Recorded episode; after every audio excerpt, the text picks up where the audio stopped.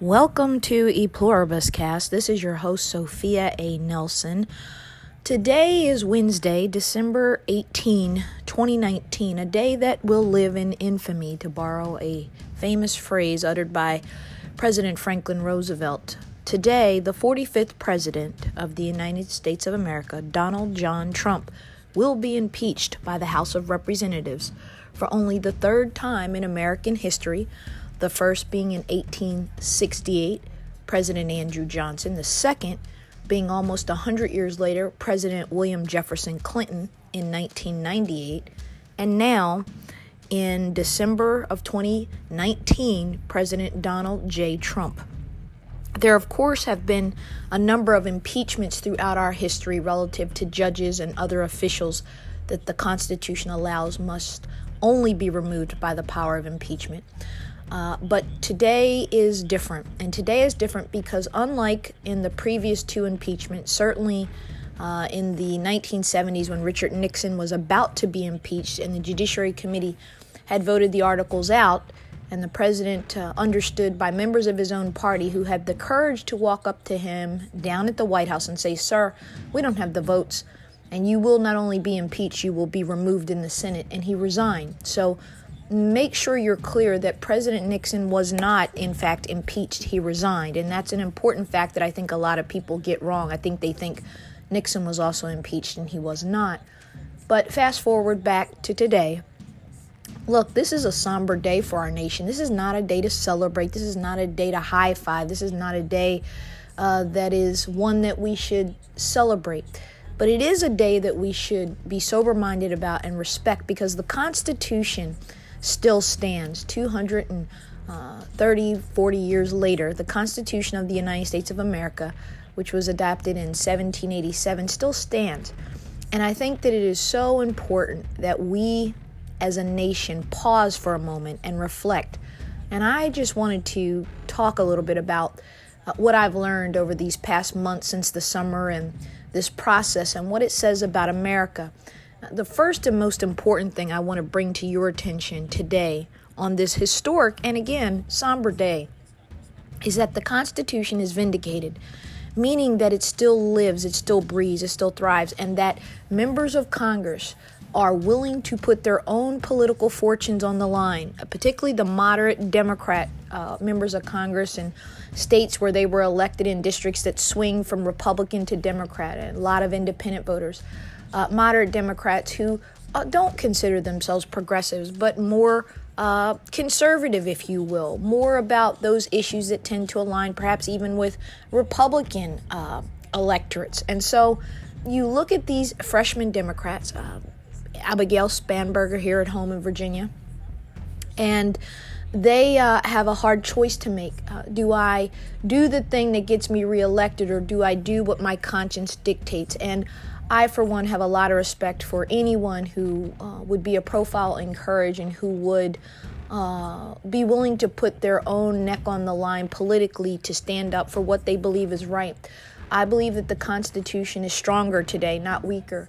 I believe that this is a reminder to any executive, whether it's this one or one uh, the next time or 50 years from now, that you are one of three co equal branches of government. We do not have a king in America. We do not have tyrants. We do not have dictators. We have presidents. And those presidents have a vast power and authority under Article 2 in the Constitution, but so then does the Congress under Article 1, and so then does the courts under Article 3. And so this amazing experiment by our founding fathers still stands to this day. It's still working it's still in process and it's something that we can breathe a sigh of relief that we still have a check. There is no almighty power. There is no I can do whatever I want. That doesn't exist in this country. We don't allow that. We don't encourage it and we don't believe in it. So I'm grateful for that.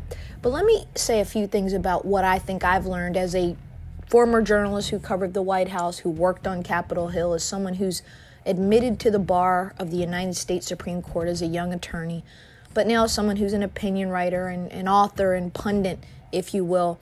So I get to look at these things a little bit differently. I get to kind of inject my my personal thoughts and my opinions. And, and to that end, I want to say that I think it is so very important uh, that uh, we stop and reflect on where we are. And the one stark thing that I keep coming back to from watching all of the hearings, watching the 17 fact witnesses, are, are two things actually. One is that uh, this White House, unlike Bill Clinton's White House, unlike Dick Nixon's White House, who, even though Nixon uh, uh, tried to fire officials at the Justice Department and do all kind of nefarious things, ultimately uh, the courts turned over the tapes, demanded that those tapes be turned over. That was the beginning of the end. Uh, witnesses did testify before the Congress, um, and ultimately Nixon had enough shame uh, to resign uh, because he understood that he had lost, that what he had done was wrong, and that he needed to uh, move away and let this country heal. I think in Bill Clinton's instance, I was a young attorney working on the Hill at the time.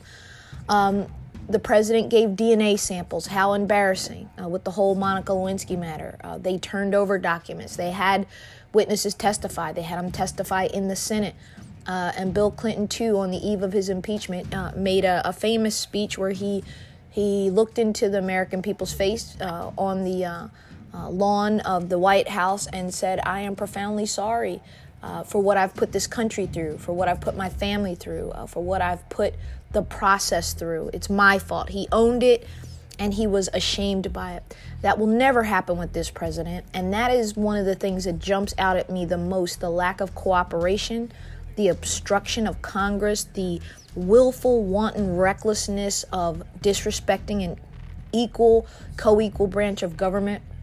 The infamous letter that the president wrote uh, uh, that was just simply unbelievable. Any lawyer reading it got a headache, and any layperson reading it should have been deeply alarmed about, frankly, the stability, emotionally and otherwise, of this person to lead our our great republic. Uh, the letter was awful. It was a screech. Uh, it's not what presidents do. We've never seen any conduct like this, and I think that brings me to my second point, which is that I'm deeply concerned about the division that I see in America, the palpable, uh, in your face, angry partisan division. The Republicans uh, in the House acquitted themselves horribly. I'm saying this as a lifelong moderate Republican. I don't care who tries to say I'm not a Republican. That's simply not true. I've been nominated for the United States Congress as a Republican before I was 30 years old in my home state of New Jersey. I've worked for Republicans from Christie Whitman to Pete Wilson to George Herbert Walker Bush to um, being an investigative committee counsel in the House under the most conservative chairman you can imagine, Dan Burton.